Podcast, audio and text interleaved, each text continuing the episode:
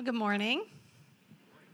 If I haven't had a chance to meet you, my name is Allyssa. I'm one of the pastors here at Central City. It's so good to be in worship with you this morning on this Father's Day morning. Joe preached for me on Mother's Day, so now I get to preach for him on Father's Day.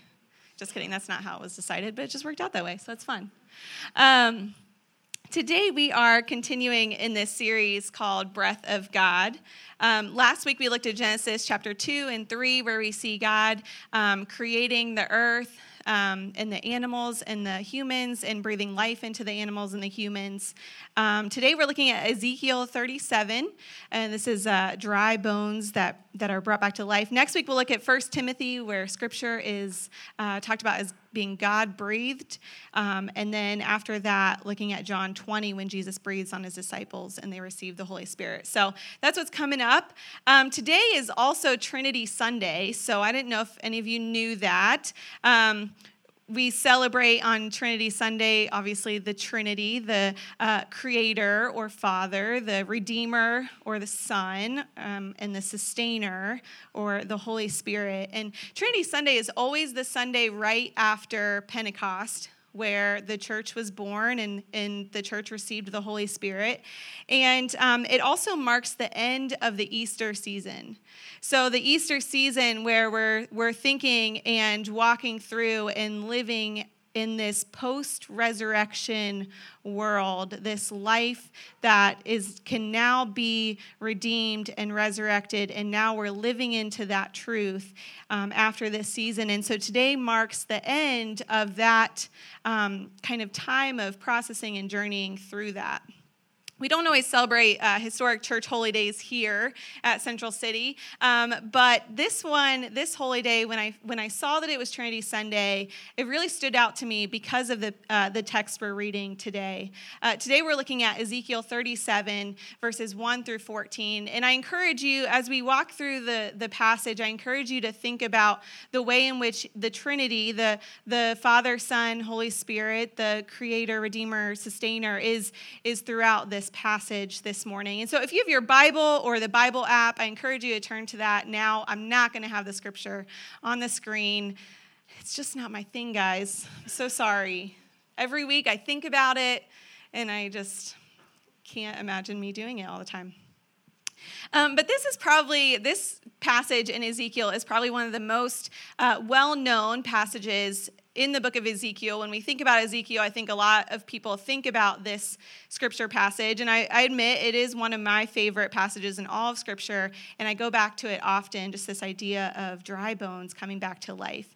Um, most, most Bibles title this section The Valley of the Dry Bones or something like that. So it kind of has this grim undertone. Um, and if you knew me, I, I really like detective shows and, and cop shows and like this grim, dark thing. And I think it might be because I like this passage as well. But before we get into this passage, though, um, we should know a little bit more about Ezekiel. We're moving it, we're coming in 37 chapters into this book, and we have no idea what is going on with Ezekiel. So, this is kind of an autobiographical, prophetic book. And so, it's, it's in first person. Um, Ezekiel is saying, This is what happened to me. The word of the Lord came to me. This is what I saw. And so we're, we're getting this picture uh, from Ezekiel's perspective um, about what God is doing in the midst of, of these people.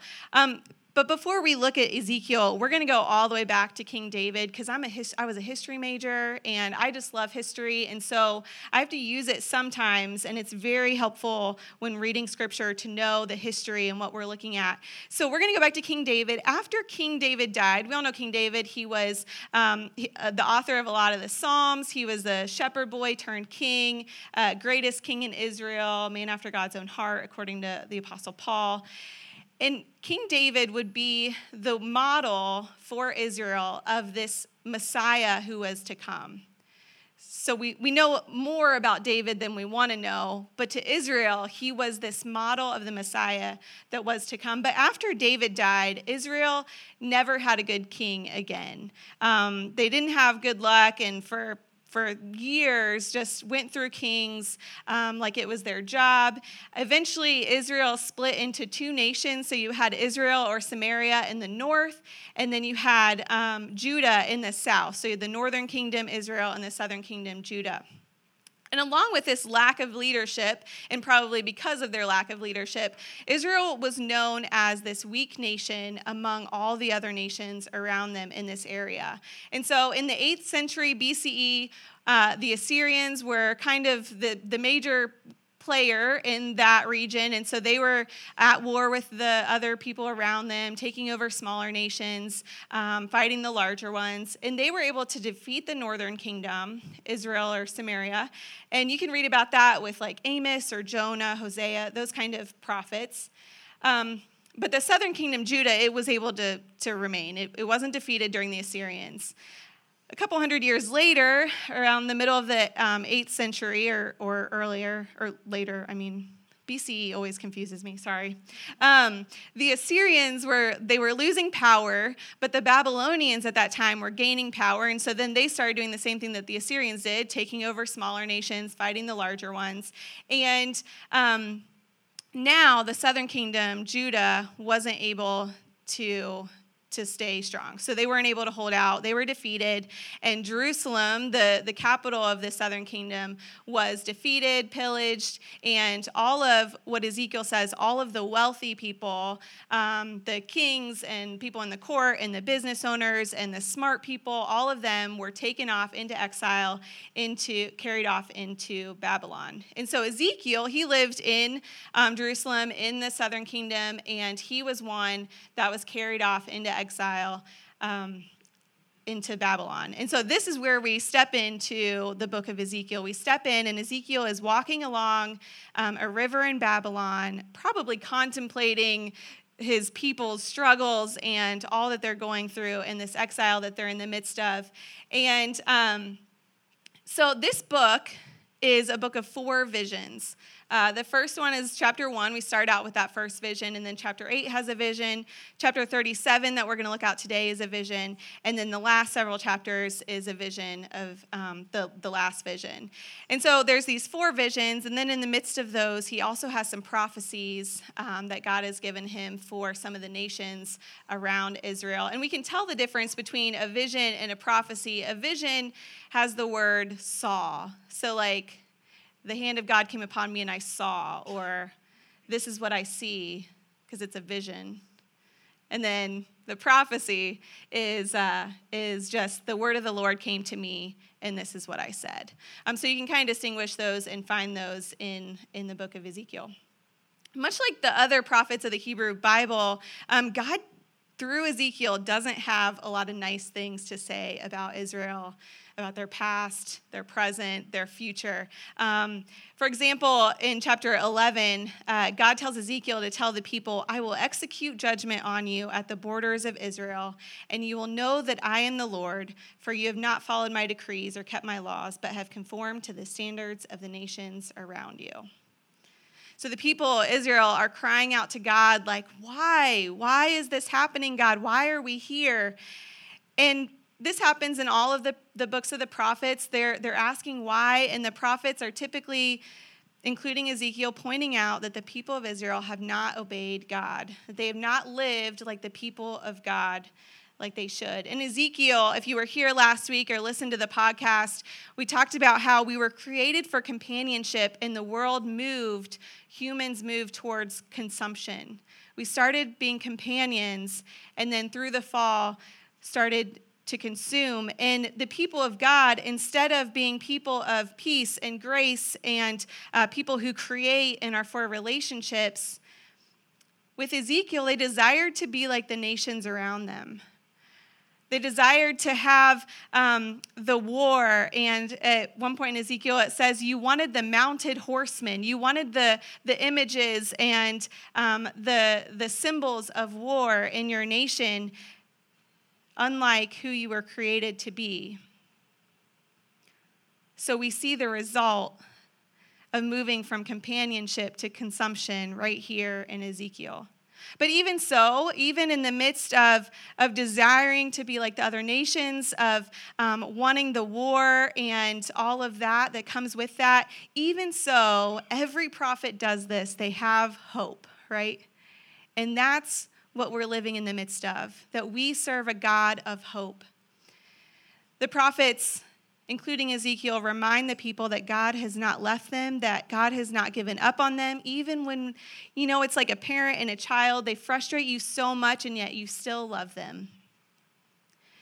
But it requires a shift from the people. They have to start acting like the people of God again. But the good news is that it's not without help. God is the one who's doing the heavy lifting. They don't have to change their hearts, but God is going to give them a new heart and a new spirit. In the same chapter, Ezekiel 11, God says to them, I will gather you from the nations and bring you back from the countries where you have been scattered, and I will give you back the land of Israel. They will return to it and remove all its vile images and detestable idols. They'll become the people of God again. They'll get rid of the stuff of the other nations. And God says, I will give them an undivided heart and put a new spirit in them. I will remove from them their heart of stone and give them a heart of flesh. Then they will follow my decrees and be careful to keep my laws. They will be my people, and I will be their God. So it's not without God's help that we can return to being the people of God again.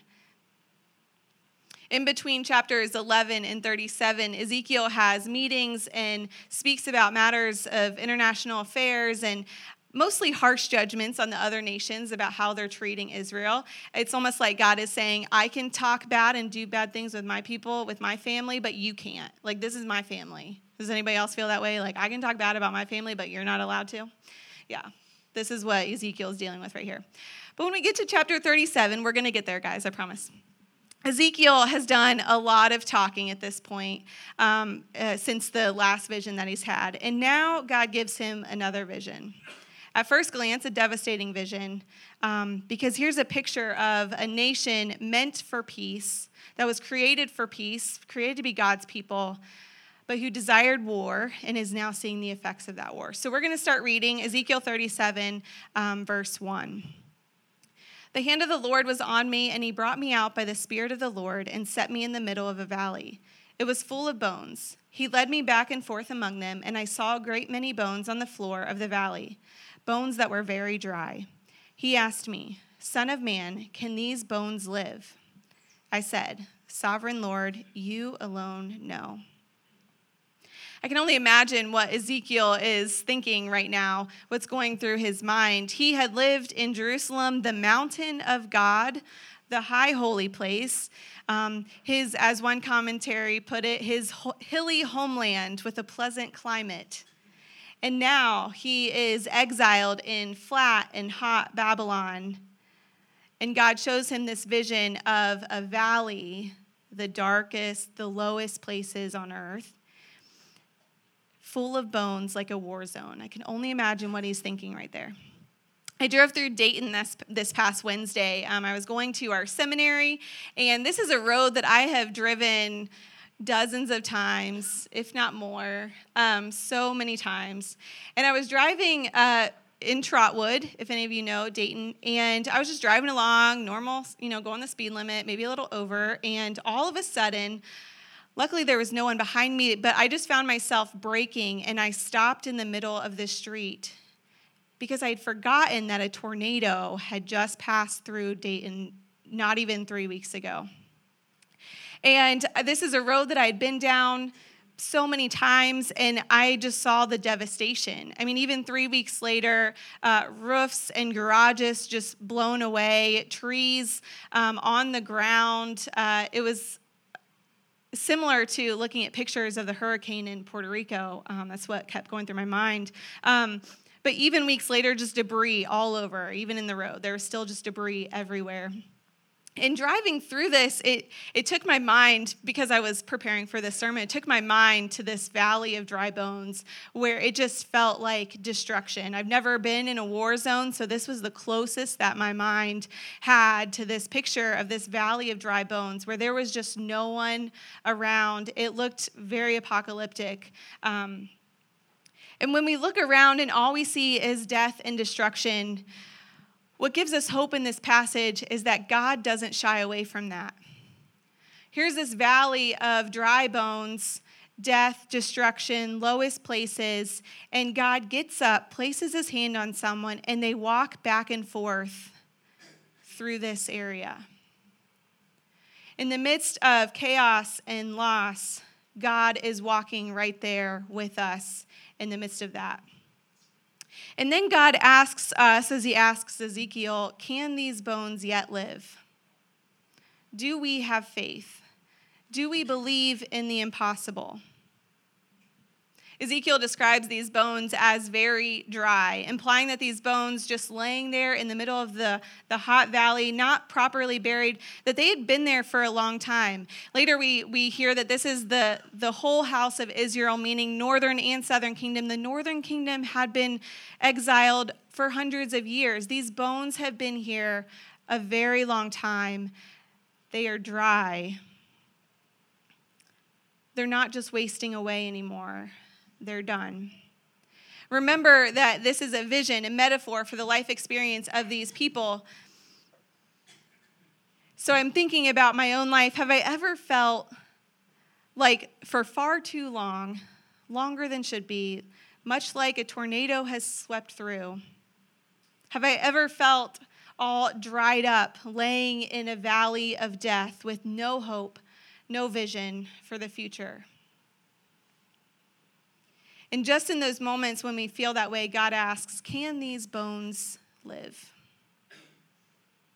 Ezekiel's response, whether out of despair or cynicism or faith, or maybe a little bit of all three, um, is just enough to thrust him into the work of God in this place.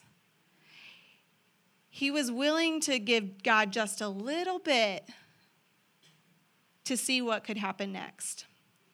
Ezekiel says, You alone know. Reading again, starting in verse 4, he says, then, the, then he said to me, Then God said to me, Prophesy to these bones and say to them, Dry bones, hear the word of the Lord. This is what the sovereign Lord says to these bones I will make breath enter you, and you will come to life. I will attach tendons to you and make flesh come upon you and cover you with skin. I will put breath in you, and you will come to life. Then you will know that I am the Lord. So I prophesied as I was commanded. And as I was prophesying, there was a noise, a rattling sound, and the bones came together, bone to bone. I looked, and tendons and flesh appeared on them, and skin covered them, but there was no breath in them. This is like a, a, a um, mirroring the creation story that we read last week, where God is bringing these, this life together.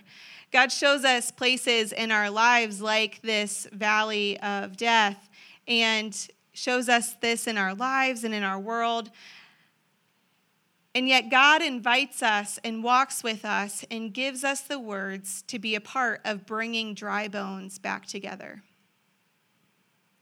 Ezekiel was able to participate, and I think as God is has this in His word for us to know as well that we get to participate in bringing dry bones back together.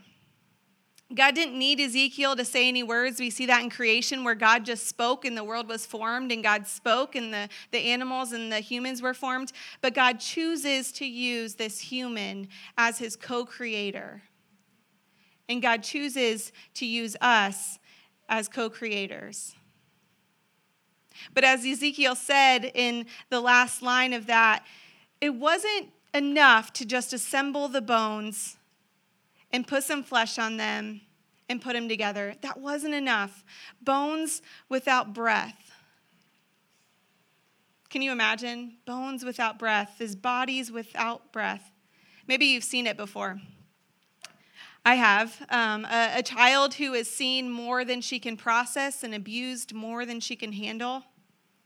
A beloved child of God who feels ashamed and like he can't be himself because of who he loves. A family who has been living in a shelter for months and have no resources and support. A community that has been shattered by violence and they just can't imagine how they'll recover. These bodies without life bones without breath. But in the next section, we see that God lets Ezekiel participate in this as well. Ezekiel 37, 8 through 10. Then he said to me, Prophesy to the breath, prophesy, Son of Man, and say to it, This is what the sovereign Lord says Come, breath, from the four winds, and breathe into these slain, that they may live. So I prophesied as he commanded me, and breath entered them. They came to life and stood up on their feet, a vast army. God not only uses Ezekiel to prophesy to these bones, the, the other human fragments that are like him, but God lets Ezekiel prophesy to the Spirit of God. In this metaphor, in this vision, God is, is not only showing that new life will come to Israel, but God is teaching us that we have the power to participate and instigate God's work in this world as well we get to participate in new life, in breath coming in back to our families, to our communities, to our kids, our coworkers, our world. We get to participate in bringing the Spirit of God right here. Elie Wiesel, uh, Nobel laureate, Holocaust survivor, he observes that this vision, unlike the other three, the other three visions in Ezekiel all have dates attached to them. This one does not have a date, and Elie says that um, it has no date because every generation needs to hear in its own time that these bones can live again. Every generation needs to hear that these bones can live again. And I would say that each generation needs to hear that God is calling and using us to participate in bringing life back. Sometimes we, and I mean we because I forget this every single day when I walk into places that I work. We go into devastated places around us and we prophesy that the bones can come back together, that skin and, and flesh and tendons can come and can be placed on the bones. We hear the rattling and we feel the ground shake and we think, we did it. We brought these bones back together. New life. And we move on. But bodies are lifeless without the breath of God. We can't stop short of speaking life into these bodies. It's good to bring bones together. It's good to provide resources and to bring families to places where they're safe, but we can't stop short of bringing life into these families. It's good to bring bones together, but if we leave without offering the breath of God, we have left them without life. The first part of this vision is to remind us of creation, right? Like all of it sounds like creation that the, the bones come and then the flesh and the skin come. The next section of this, verses 11 to 14, um, are more like a salvation oracle to those who have been exiled. So now you've been brought to life, and now with this life, you can be saved. There is hope. Because even though these bones and these bodies, they stand up like a vast army, they're still in exile. They're still not in the promised land. And so God continues verses 11 through 14. It says, Then he said to me, Son of man, these bones are the people of Israel. They say, Our bones are dried up and our hope is gone. We are cut off. Therefore prophesy and say to them, This is what the Lord says my people, I am going to open your graves and bring you up from them. I will bring you back to the land of Israel. Then you, my people, will know that I am the Lord when I open your graves and bring you up from them. I will put my spirit in you, and you will live, and I will settle you in your own land. Then you will know that I, the Lord, have spoken, and I have done it, declares the Lord. God, just as He heard the people of Israel, He hears us when we say, Our bones are dried up and our hope is gone. God hears those around us who feel like they have been cut off from God for whatever reason. And I don't know if you've ever experienced this, but when we cry out to God, God sends that, that one person, that prophet like person into our life to say, God is here and there is hope. There, there will be new life. They say, Our bones are dried up and our hope is lost. Or to put it another way, our hope is perished, it is dead. We are cut off completely. Sometimes we are so overwhelmed by life and destruction and chaos around us that this is all we see. This is all we can say. Our bones are dried up. Our hope is dead. We are cut off completely. In words of reassurance, we've all heard them. God won't give you more than you can handle. It's like pouring acid on these bones, right? In the midst of death and destruction, and we hear that and we just feel even worse. But a new vision of life, a new reality, viewed only through God's eyes, breeds hope. Without hope, without vision, the people of Israel are dying. And so, through Ezekiel, God prevent, presents a new vision for their future. And not only a new vision, but God is giving a new spirit. And once we have this spirit of God in us, without this spirit of God, the vision is lifeless. But God giving us this new spirit, this vision becomes a reality. Sunday is Resurrection Day, right? Every Sunday we gather and we celebrate that we serve a resurrected God and that for us, our resurrection will come as well. According to the commentaries, Israel at the time of Ezekiel didn't believe in resurrection. It just wasn't a part of their theology. It was only until closer to Jesus' time that they, they found writings and teachings about resurrection. So, this vision at the time of Ezekiel would have just been like nonsense. Like, that is impossible. It doesn't happen. Um, God restoring the house of Israel is good, but bringing it back to life, recreation, not a part of their thing. But God gives them this new vision, this new reality in which to live. We now, because of the resur- resurrection of Jesus, we believe in this literal resurrection where our bones, our bodies will be raised again to that which we were created to be.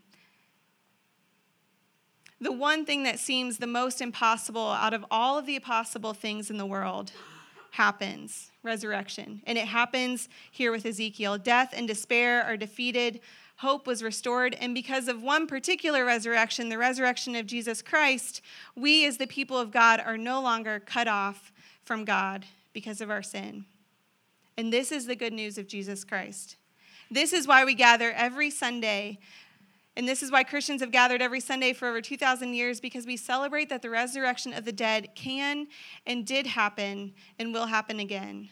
Death is dead, hope is back, and we are together again with God. But we gather every Sunday. This is just my own aside. We gather every Sunday to be reminded of this resurrection because we are such forgetful people, right? I walk into, I leave the church on, on Sunday morning and I walk into these places of, of death and destruction, these valleys of dry bones, and I forget that resurrection is even possible. We walk into places in our lives that have no life, no hope, no vision for the future. And we can get caught up in that and we can forget that we have the breath of God in us. So we're reminded of resurrection here and we embrace the Holy Spirit once again. And we walk out into these places, and the breath of God is in us. Romans 8 says it this way And if the spirit of him who raised Jesus from the dead is living in you, he who raised Christ from the dead will also give life to your mortal bodies because of his Spirit who lives in you. And God has given us this same vision he gives Ezekiel. Like Elie said, like this is why there's no date because we need to hear this too. God gives us this same vision that dry bones can live again. And we get to go into the world and work with God, speaking life into these bones. Maybe you are crying out in despair. All hope is lost. Your life feels like a battlefield with disconnected bones laying on the ground. I want you to take a minute right now and breathe in and out. That breath in your lungs is the breath of God. There is hope. God is with you and God is making all things new in your life right now. Don't get me wrong, it's a journey. It doesn't happen overnight, but keep breathing. The breath of God is in you. Maybe you feel like Ezekiel and you feel like God's hand is upon you, guiding you through some valleys, asking you to bring good news hope, vision to someone who is walking around without life, completely cut off. breathe in and out. That breath in your lungs is the Spirit of God, which has the power to raise the dead to life. God is going to make all things new with your help. Every time you breathe, use your breath, use your words to bring life to those around you. On the night before Jesus died, he sat with all of his disciples, uh, his closest friends, whom he tried to teach how to bring new life. And sometimes it worked, and sometimes it didn't work. Some struggled with this, some weren't too sure, but still followed along, and some were a little too eager sometimes. And even though Jesus had already shown them the future, Jesus had given them this vision, this picture of of not only his death and resurrection, but also the coming kingdom of God. The events that, that unfolded that night and on the next couple of days were still overwhelming for them, I'm sure. But as they sat down to, to have dinner celebrating the Passover, Jesus knew that the only way they would make it, the only way they would survive these next couple of days and the, the days after, would be to have him with them he looked around at his friends and he said, uh, he took the bread that was on the table and he said, This is my, this bread is my body. It's broken for you. Take and eat. After they ate the bread and finished the rest of the meal, he took the cup and he said, This is my blood spilled out for you for the forgiveness of sins. Drink this. In the ancient world, when, uh, when you ate the body and drank the blood, you obtained the life of that, hopefully, animal. Um, there was just, it was, you know, it's called the lifeblood. When you drank that, you obtained their life. And Jesus, by offering his disciples and offering it to us today, his body and his blood, he is offering us his life, his spirit, his power. And when we receive Jesus, we now have the power and the authority and the relationship with God to bring that life, that spirit, that power, that hope into every other area of our lives. So, as, receive, as we receive communion this morning, um, I just want you to breathe. Feel the power of God's Spirit dwelling within you. And as you take the bread and drink the juice, Know that by doing that, God is with you. The strength of his spirit and the power of his spirit are now within you. I'm going to ask our communion servers to come forward, and um, the band is going to take communion first if they want, and then um, and then we'll all go. Communion is for everyone. Um, it's it's gluten free. Just kidding, I don't have gluten free. We can get it if you need it. Okay, it's gluten free. It's gluten free, um, and it's ju- grape juice. And um, you don't have to be a member. All, all that Jesus, this is Jesus' table, and Jesus offers this to everyone, um, saying that the table is open. And so all that Jesus requires is that you come seeking him. Um, so all are welcome, and uh, the band is going to take it first. And let me pray. God, we come before you and um, we ask that you would pour out your Holy Spirit on these elements of bread and juice, that they might be for us your body and your blood, broken and shed for us, so that we can go out into the world in your power and in your strength, bringing life to those around us. God, we pray as we are in this space together that we might be reminded of those relationships in our lives where we need you in the midst of them. God, we thank you for your life, for your spirit, and we thank you for this time together. In Jesus' name, amen.